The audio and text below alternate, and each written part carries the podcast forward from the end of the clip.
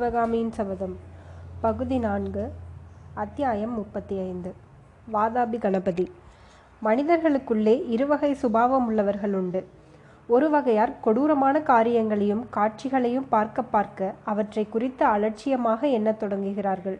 அப்புறம் அத்தகைய கொடூரமான காரியங்களை செய்வது அவர்களுக்கு சகஜமாகி விடுகிறது.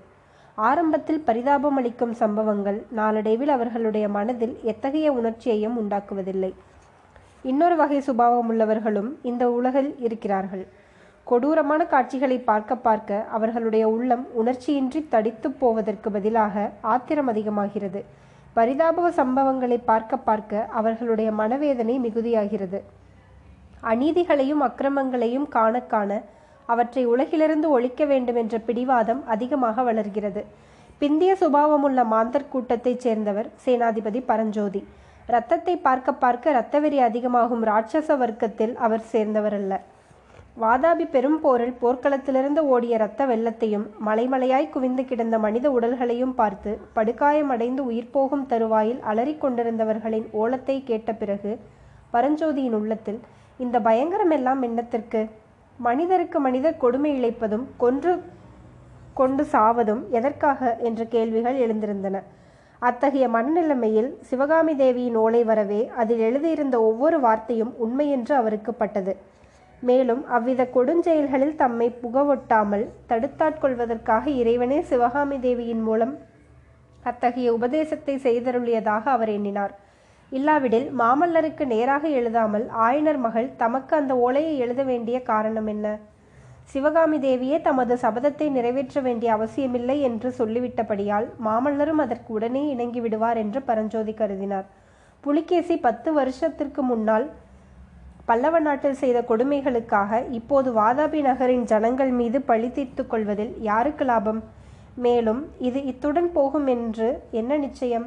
பத்து வருஷங்களுக்கு முன்னால் புலிகேசி பல்லவ நாட்டில் செய்த அக்கிரமங்களுக்கு இப்போது வாதாபி மக்கள் மீது நாம் பழிவாங்குகிறோம் அதே மாதிரி இன்னும் சில வருஷம் கழித்து சலுக்க வம்சத்தார் மறுபடி பல்லவ நாட்டின் மீது பழிவாங்க பிரயத்தனப்படலாம் அல்லவா?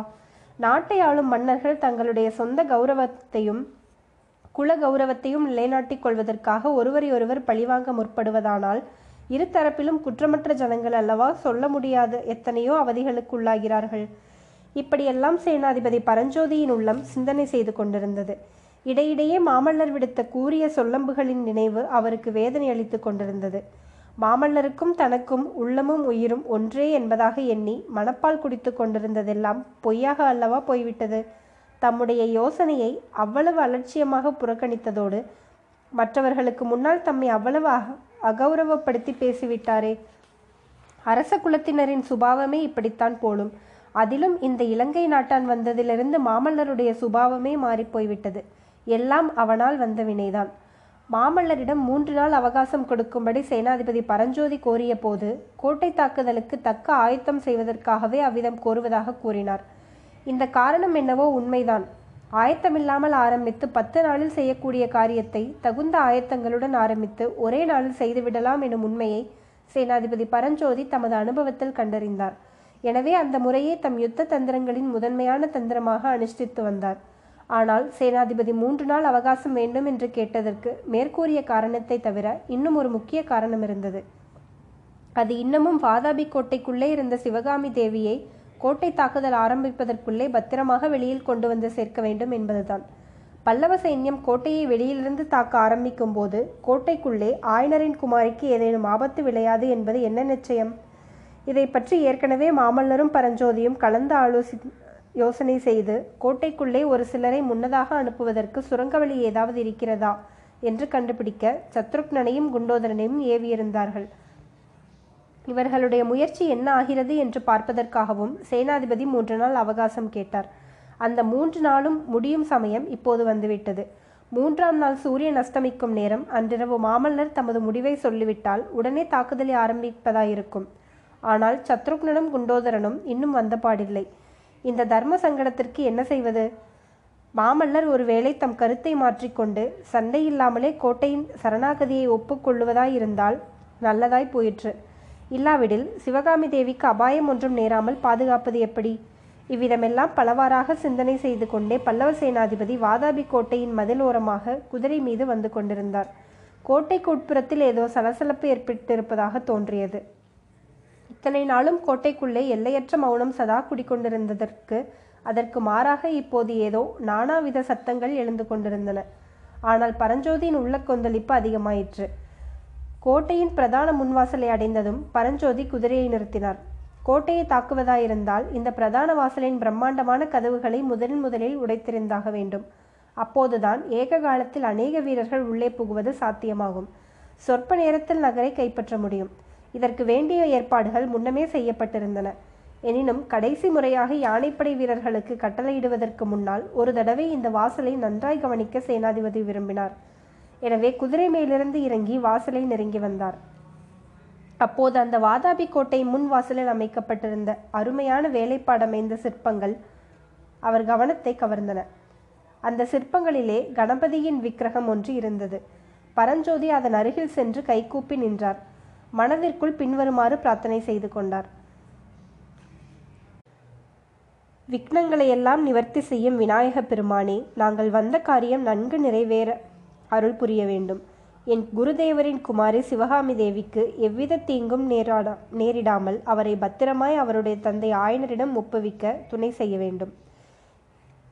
என்னுடைய இந்த பிரார்த்தனையை நீ நிறைவேற்றி வைத்தால் பதிலுக்கு நானும் உனக்கு இந்த கோட்டை தாக்குதலில் எவ்வித தீங்கும் ஏற்படாமல் பார்த்துக்கொள்கிறேன். உன்னை என் பிறந்த ஊருக்கு கொண்டு போய் ஆலயம் கட்டி பிரதிஷ்டை செய்வித்து தினந்தோறும் பூஜையும் நடத்தி வைக்கிறேன் இவ்வாறு பரஞ்சோதி பிரார்த்தனை நடத்தி முடித்த அதே கணத்தில் அந்த கோட்டை வாசலுக்கு சற்று தூரத்தில் நின்ற பல்லவ வீரர்களிடையே மிக்க பரபரப்பு காணப்பட்டது. கோட்டை வாசலின் உச்சியை பார்த்த வண்ணம் அவர்கள் ஹாகாகாரம் செய்தார்கள். அது சேனாதிபதியின் கவனத்திற்கு வரவே அவர் அந்த வீரர்களை நோக்கினார். அவர்களில் ஒருவன் சேனாதிபதி வெள்ளைக்கொடி இறங்கிவிட்டது என்று கூவினான். சேனாதிபதி தாமும் அவர்களிடமிருந்த இடத்திற்கு விரைந்து சென்று கோட்டை வாசலின் உச்சியை பார்த்தார். மூன்று நாளாக அங்கே பறந்து கொண்டிருந்த சமாதான வெள்ளைக்கொடி காணப்படவில்லை. முப்பத்தி ஆறாம் அத்தியாயம். வெற்றி அல்லது மரணம். வெள்ளைக்கொடி இறக்கப்பட்டதன் பொருள் என்ன? அதன் காரணம் என்னவாயிருக்கும்? என்று யோசித்தவாறு சேனாதிபதி பரஞ்சோதி ஒரு நிமிஷம் நின்ற இடத்திலேயே நின்றார். அந்த நிமிஷத்திலேயே அவர் மனதில் உதித்த கேள்விகளுக்கு விடை சொல்வது போன்ற இந்திரஜால காட்சி கோட்டை மதில் நெடுக காணப்பட்டது. இத்தனை நாளும் வெறுமையாயிருந்த அந்த நெடிய விசாலமான மதிலின் மீது கையில் வேல் பிடித்த வீரர்கள் வரிசையாக நின்றார்கள். மாலை வேலியின் மஞ்சள் வெயிலில் அவர்கள் தலையில் அணிந்திருந்த இரும்பு தொப்பிகளும் மார்பில் அமை அணிந்திருந்த செப்பு கவசங்களும் கையில் பிடித்த வேல்களின் கூரிய முனைகளும் பளபளவென்று ஒளிவீசி திகழ்ந்தன. மகாராஜாதிராஜ சலுக்க குலத்திலக திரிபுவன சக்கரவர்த்தி சத்யாச்சரிய புலிகேசி நீடூழி வாழ்க என்று இடிமுழக்க குரல் ஒலிக்க அதைத் தொடர்ந்து ஜெய விஜயி பவ என்னும் ஆயிரக்கணக்கான குரல்கள் ஏக காலத்தில் ஆர்ப்பரித்தன. அந்த அதிசய காட்சியை பார்த்து கொண்டு சேனாதிபதி பரஞ்சோதி சற்று நேரம் திகைப்புற்று நின்றார். அதோ அதோ என்று அவர் பக்கத்தில் இருந்த வீரர்களில் ஒருவர் கூறிய வண்ணம் கோட்டை வாசலின் முன்வாசல் உச்சியை சுட்டி காட்டினான் அங்கே நெடு நெடுதுயர்ந்த கம்பீர உருவம் ஒன்று நின்று சுற்றுமுற்றும் பார்த்து கொண்டிருந்தது. ஆ அந்த உருவம் புலிகேசி சக்கரவர்த்தியினுடையதுதான். சந்தேகமே இல்லை. வெள்ளைக்கொடி இறக்கியதன் தாற்பயம் பரஞ்சோதிக்கு அந்த கணமே நன்கு விளக்கிவிட்டது. புலிகேசி சக்கரவர்த்தி யுத்த களத்திலிருந்து தப்பி பிழைத்து ரகசிய சுரங்க வழி மூலமாகவோ அல்லது இரவு வேளைகளில் பல்லவ வீரர் காவலை மீறி மதிலேறி குதித்தோ கோட்டைக்குள்ளே வந்து சேர்ந்து விட்டார். சமாதானம் என்ற பேச்சிற்கு இடமில்லை. யுத்தம் செய்தே ஆக வேண்டும்.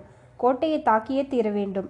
இன்னும் ஆயிரம் ஆயிரம் மனிதர்களின் ரத்தம் வெள்ளமாக ஓடியே ஆக வேண்டும். வாதாபி நகரம் தீப்பட்டு எரிந்தே தீர வேண்டும். இப்படி சேனாதிபதி எண்ணமிட்டு கொண்டிருக்கையில் கோட்டை வாசல் உச்சியிலிருந்து திடீரென்று ஒரு அம்பு ஜிவ் என்று பறந்து வந்தது. பரஞ்சோதியின் தலைக்கு நேராக அந்த அம்பு வந்ததை பார்த்து அருகில் நின்ற வீரர்கள் ஹாகாகாரம் செய்தார்கள். ஒரு சன நேரம் அவர்கள் அவ்வளவு பேருக்கும் நெஞ்சு துடிப்பு நின்று போயிருந்தது.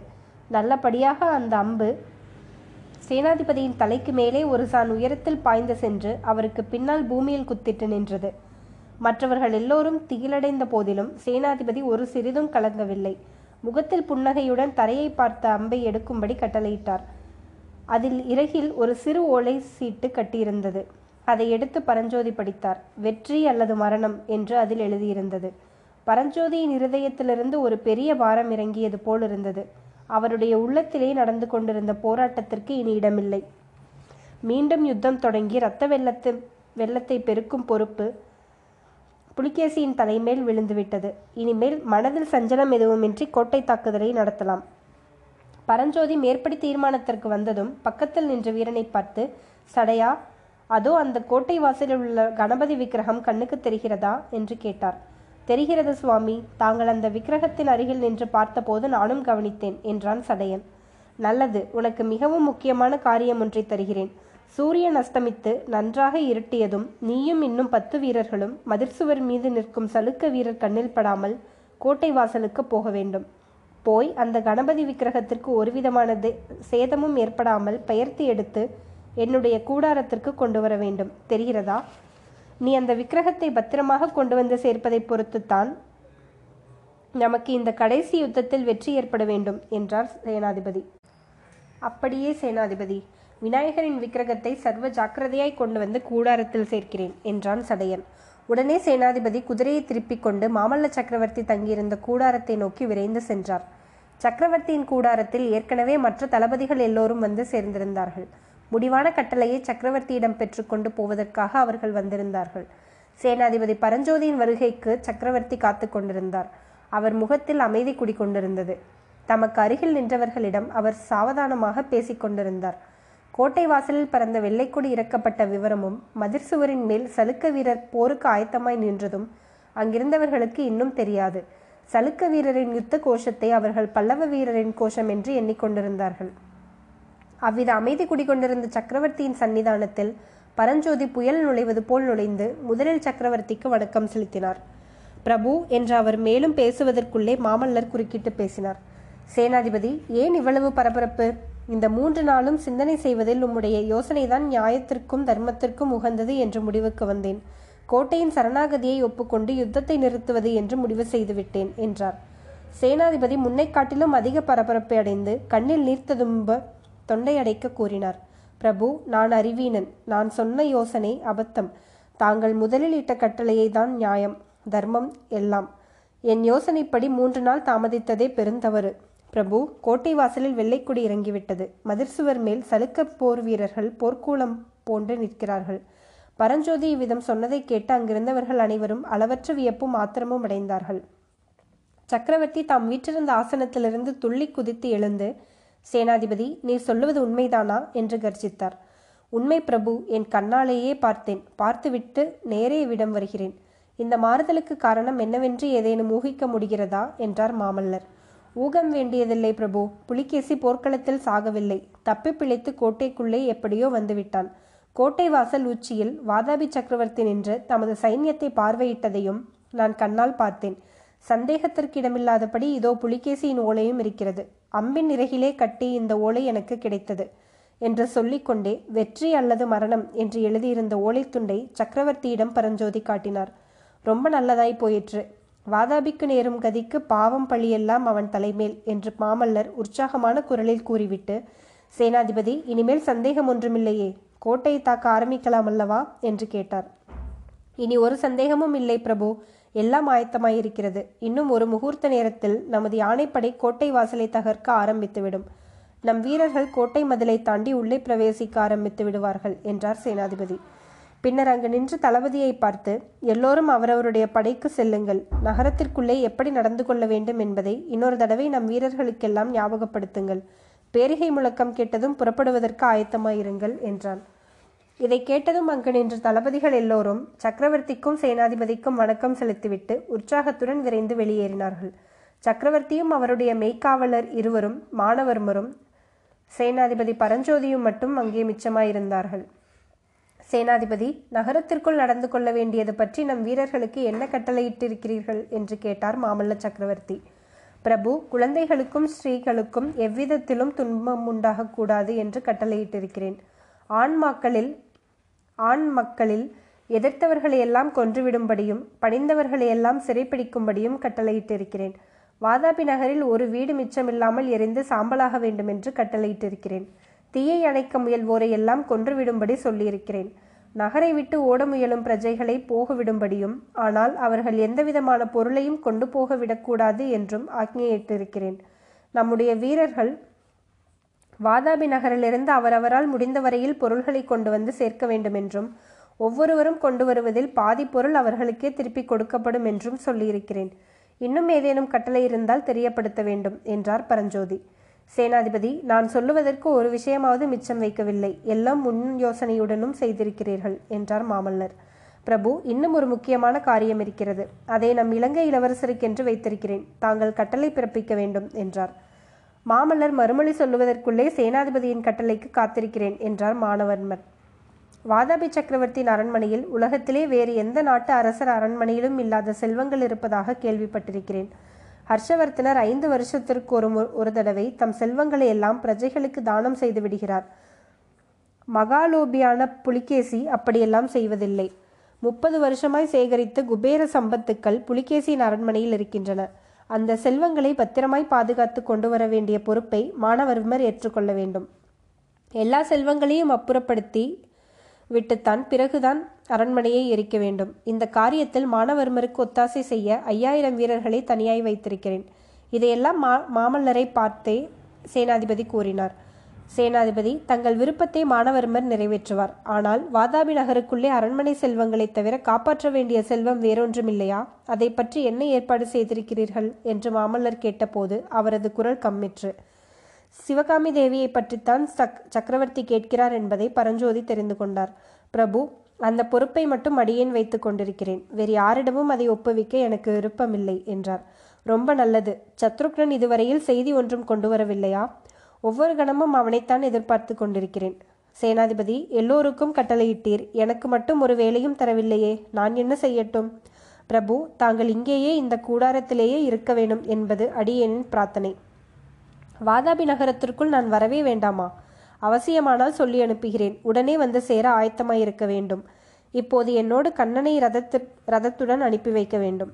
அப்படியே அழைத்து கொண்டு போங்கள். இங்கே நான் முள்ளின் மேல் இருப்பது போலத்தான் இருப்பேன். பிரபு விநாயக பெருமான் கருணையினால் எல்லாம் நன்றாக முடியும். கவலைப்பட வேண்டாம். அவசியம் ஏற்பட்டதும் உடனே சொல்லி அனுப்புகிறேன். இப்போது விடை கொடுங்கள். போய் வாருங்கள் சேனாதிபதி. வழக்கம் போல் வெற்றி மாலை சூடி திரும்புங்கள். சேனாதிபதி கூட கூடாரத்திலிருந்து விரைந்து சென்றார். அவர் போனவுடன் சக்கரவர்த்தி இது என்ன? திடீரென்று விநாயகக் கடவுளிடம் இவருக்கு இவ்வளவு பக்தி? என்று வியந்தார்.